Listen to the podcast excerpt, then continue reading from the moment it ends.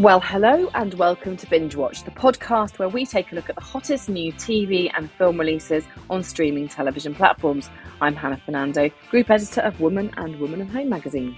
And I'm Ian McEwan, group writer on uh, TV and Satellite Week magazine at whattowatch.com. And today we're looking at the new releases for the week starting, oh, Hannah, Friday the 13th of January 2023 including Netflix's Bank of Dave, starring Rory Kinnear as the Burnley businessman who opened his own community bank, and Rob Lowe's canine comedy drama Dog Gone, also on Netflix. We'll be looking at two returning shows controversial Nazi themed revenge thriller Hunters on Prime Video, and the finale of Apple TV's very chilling supernatural domestic drama Servant. But first, Ian, what is in the news? Netflix's hit serial killer series You, which I'm a big fan of, well, it's returning for a fourth series in which the protagonist, Joe Goldberg, finds himself playing detective in London. What else is in the news, Hannah? Keira Knightley and Chris Cooper will star in new true crime thriller Boston Strangler on Disney Plus. Well, we've got a good mix of new and returning stuff this week, Hannah. We're going to kick off with a brand new feature film which arrives on Netflix on Monday, the 16th of January. It's called Bank of Dave, and here's a clip. Well, last time I checked, you saw minibuses. Yeah, I know, but you're not a bank that serves the whole community. You was a banker. well, hmm. you didn't go to Eton, you didn't go to Oxford, and you don't talk posh. Mm, do you really think you can take them buggers on at their own game? I suppose when you put it like that. Makes me really want to give it a go. So, you may recall a while back a self made millionaire called Dave Fishwick from Burnley. He took on the banking world in a bid to open his own bank in Burnley so he could loan money to local people and businesses.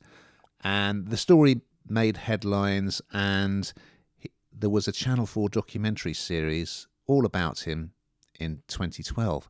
Well, now his story's been turned into a feature film, and it's from the makers of Fisherman's Friends, which was another kind of feel good film based on a true story, and that'll give you some idea of the tone. Rory Kinnear stars as Dave, who he left school without any qualifications and he made his fortune selling minibuses. And he noticed that his customers couldn't buy from him because they couldn't borrow money from the bank. So he started lending the money himself.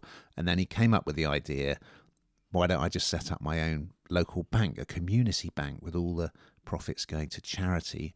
That when he tried to do that, he discovered that getting a banking license is very difficult, and he had to come up with millions of pounds as a kind of deposit. Anyway, also in the film, you've got Joel Fry, who you may remember as the kind of uh, kooky friend from yesterday, the Richard Curtis movie. He's very good in this. What they've done is, because Dave, I don't want to do him a disservice, but on its own, I'm not sure Dave's story was exciting enough. So what they've done is they've got Joel Fry playing a lawyer from London, Hugh, and it turns into a bit of a fish out of water thing. He comes up to Burnley and it's like, oh, everything's so different in the north. He has a bit of a romance. Def Leppard, who are from Burnley, the heavy metal band, will they play a part in this retold version of the story? I must admit, when I started watching it, it kicks off with Rory Kinnear as Dave doing some karaoke in the local pub. And then there's also some quite sort of awkward stuff in which Joel Fry's character, as he drives up to Burnley reluctantly, he's kind of practicing doing a northern accent. It's all a bit, you think, oh, I'm not sure. But, however, it won me over completely, I must say. Uh, it's got Hugh Bonneville as an evil banker, an aristocratic financier. And it's just, you know, it's it's basically going to win you over, even if you start like myself thinking, mm, not sure. Um, and it's based on a true story, of course, and there's a, a happy ending. His bank wasn't called Bank of Dave in the end; it was called Burnley Savings and Loans. But yeah, I enjoyed it. I must say, and it's just nice to to, to watch something that's feel good and has a happy ending. Uh, spoiler alert. did you like this, Hannah? I did. I mean, I, I, I mean, obviously, like you said, it's, it's based on a true story, and I think that's probably the the bit that s- struck me really, and also the timing of it, because we're in yet another credit crunch where you know people are finding it really difficult to to to be lent any money, and it's just such a maverick thing to do, and for it to work and come off, and uh, I mean, this guy in real life is often on daytime TV talking about what tips and how to save money, and you know, it's quite um, it's quite a story, and, and I think you can you can get on board with his ideas, but he's also a very regular type of person, so he, it feels very relatable. I, I, I thought it I thought it was really good actually. I really enjoyed it. Also on Netflix, one that we've both been looking forward to as dog lovers, Hannah you're going to tell us about another new film which arrives on Friday, the 13th of January. It's called Dog Gone. Do you see what they've done there? And here's a clip. Fielding! Yes, sir. The dog's just sitting here whining. He wants to play fetch. All right. Go get it. He needs to choose the stick. He needs to choose. Really? Do you know what?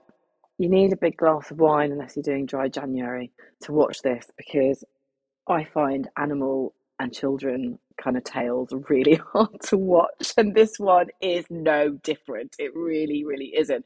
Um, it's based again on a true story, which I think really adds to the kind of um, emotions that if you're an animal lover, particularly a dog lover with this, um, you'll really feel. So, um, Rob Lowe um, is in it, and he does look very good. I would say, bit of bit of eye candy, that right there. Um, and Johnny Berchtold, they play father and son, and they they they they've got a beloved dog. He's called dog, uh, Gonker, and he's absolutely gorgeous. He he's he needs medication, and they they just utterly adore him. Particularly the son absolutely adores him. Just like everybody else's dog becomes a major part of the family, and he goes missing. And without his medication, he can't survive. And Rob Lowe, I mean, both father and son actually, they, they I think they work really well together. I think that you know they've got a real kind of um, rapport that that that you could only ask for with something like this. But Rob is that kind of real mainstay of kind of being very steady and just saying to his son, who's clearly distraught, we'll find him. And, and, and his wife says, but how can you say that? And he says, because, because I believe it. And they literally go on a, um, a journey to try and find this, this dog. And, um, it's, it's seeing father and son on this kind of, as one, one, two lads that they met called an epic journey the kind of get, getting to to know each other in a way they hadn't done before. There's there's lots of kind of elements to this which make it very watchable. But you do need a glass of wine and you do need a box of tissues because I just yeah, you're just willing them to find find that dog. And as you say, animal lovers like us, it's gonna hit even harder, isn't it? Did did you enjoy it? I did enjoy it, but mainly because I'm a dog lover and I was brought up with a golden Labrador, which Gonker is. Quite a strange name for a dog. And yeah. Well, it does flash back to, to his mum, Fielding's mum had a dog when she was a kid, and there's a bit of a backstory there as well. But anyway, long and the short of it is Fielding's a bit of a slacker at college. He gets the this puppy from the dog pound on kind of a whim and he ends up having to move back home with his mum and dad. So Rob Lowe plays nice. his dad, John. They do look quite similar, actually. It's a good piece of casting. And the dog kind of wins them over, even though it's causing havoc in the house. It's kind of interrupting John's Zoom calls for his business meetings, and it's kind of jumping on the bedding and, you know, running amok. Wins them over, becomes ill, goes missing. And of course, as well as the, all the lovely shots with the disc, love, gorgeous dog, it's absolutely lovely. The dog kind of mends the family dynamic, if you like. And, and of course, they have to team up to try and find the dog because it needs regular medication to treat its condition. So, I mean, I wouldn't say it's a great piece of drama, to be honest, but if you like dogs, you will love it. Over on Prime Video, also arriving Friday the 13th of January, it's the return of the thriller Hunters. And here's a clip.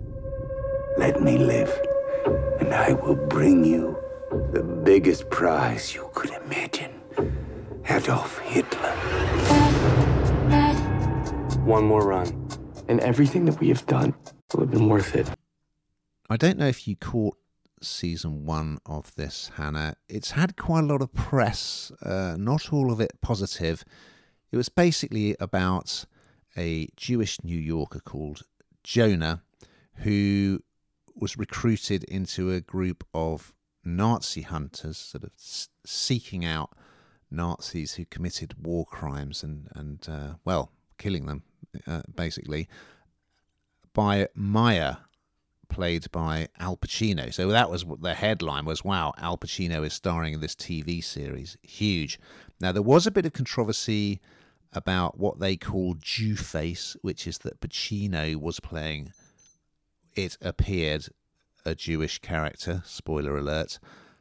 Also, that it was accused of kind of slightly fetishizing the Holocaust because they invented these torture scenes in flashbacks to the Nazi death camps, and, and that didn't go down well. Okay, so let's get that out of the way. Some people even said it shouldn't be back for a second season, but it is. Um, now, you definitely need to watch season one because you won't know what on earth is going on. And at the end of season one, well, Al Pacino kind of bowed out. I won't say any more than that, but you will be seeing more of him in season two in flashback. So it's all been set in the 70s. Quite a pleasant change to have a series set in the 70s rather than the 80s. And the action picks up a, a few years later. There was a very dramatic close to season one, which I won't reveal just in case. So it picks up a few years later and the attention is kind of moved to Europe away from America, and one of the Nazi hunters goes to Austria, and the tone of it is very much, I think, like the Tarantino film Inglourious Basterds. It, it, that's the way it kind of approaches the whole Nazi hunting thing with, with almost like a very black humor, very stylized. And so she turns up in this sort of chocolate box Austrian village where they're celebrating some festival where people carve statues out of butter. It's all a little bit kind of kitsch and tongue in cheek. And she she hunts down a Nazi, and there's quite a sort of brutal murder, and then a then a quite quite a sort of darkly comedic payoff. So that is the tone of it. And the theme of this second season is that they're going to be hunting down Hitler and Eva Braun, who are both still alive. So Eva Braun is played by Lena Olin.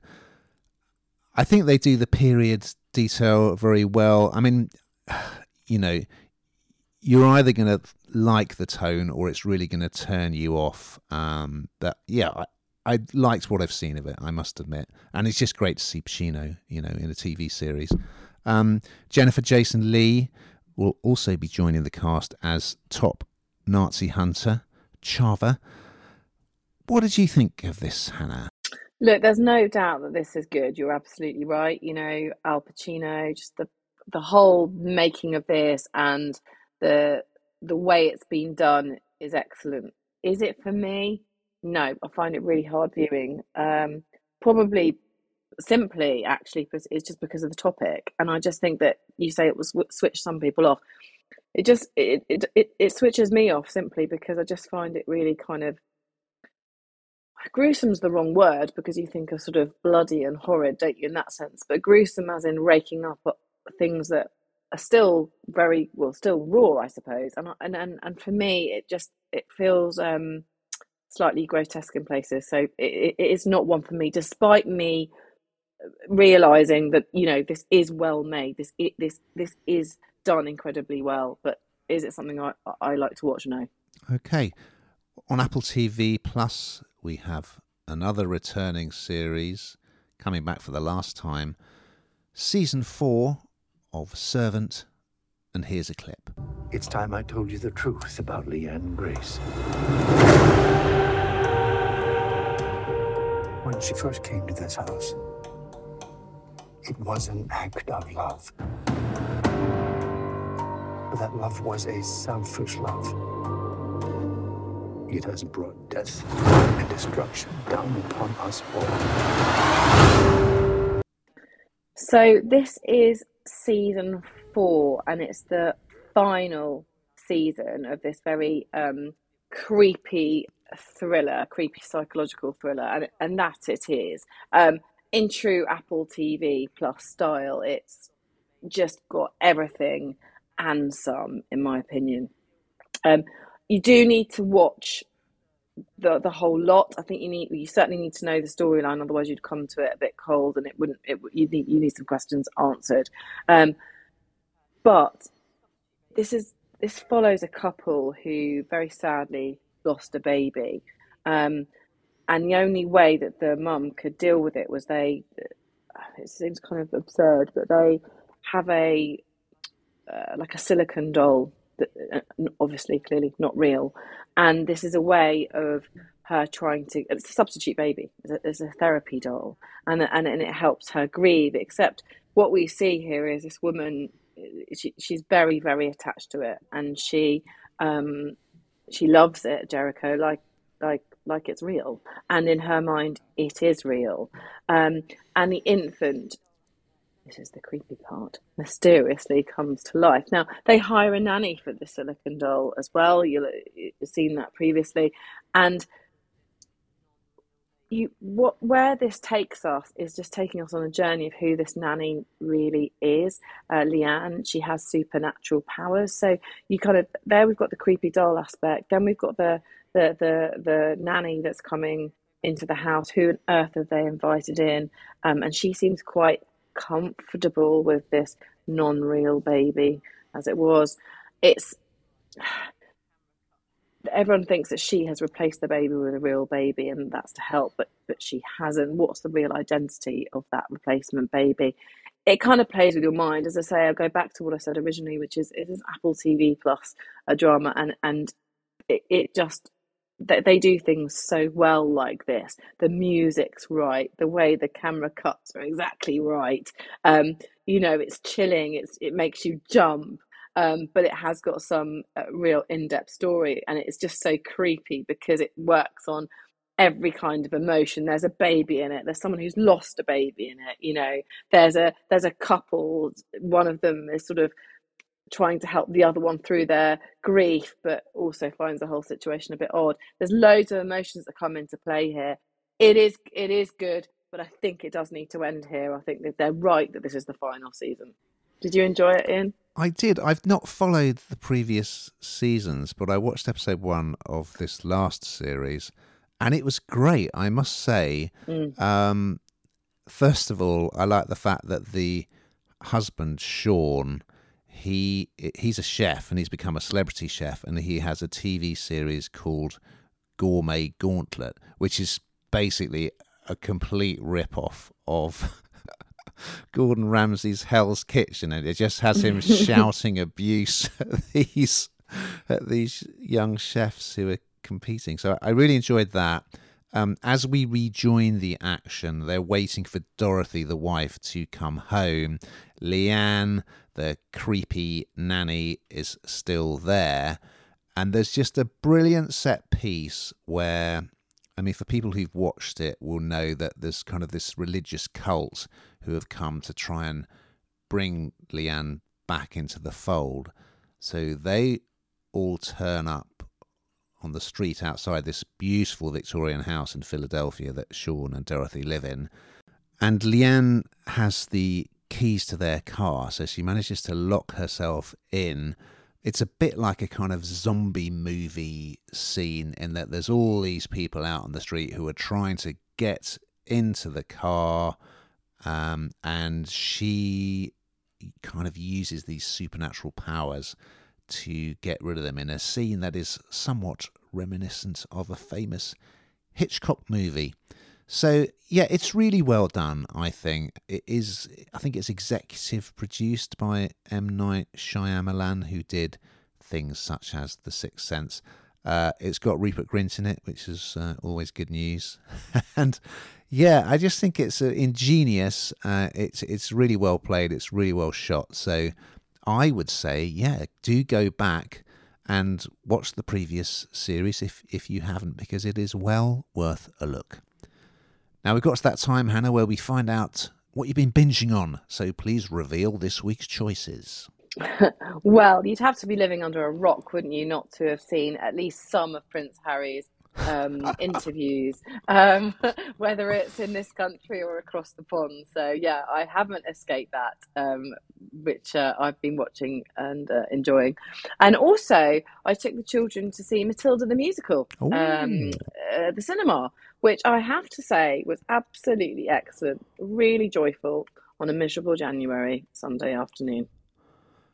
And I have been busy on BBC iPlayer going right back to the beginning of Happy Valley and binging the first two series just to refresh my memory ahead of series three, which is on now, which we've already previewed, Hannah. And uh, oh, it's just as good as I remember.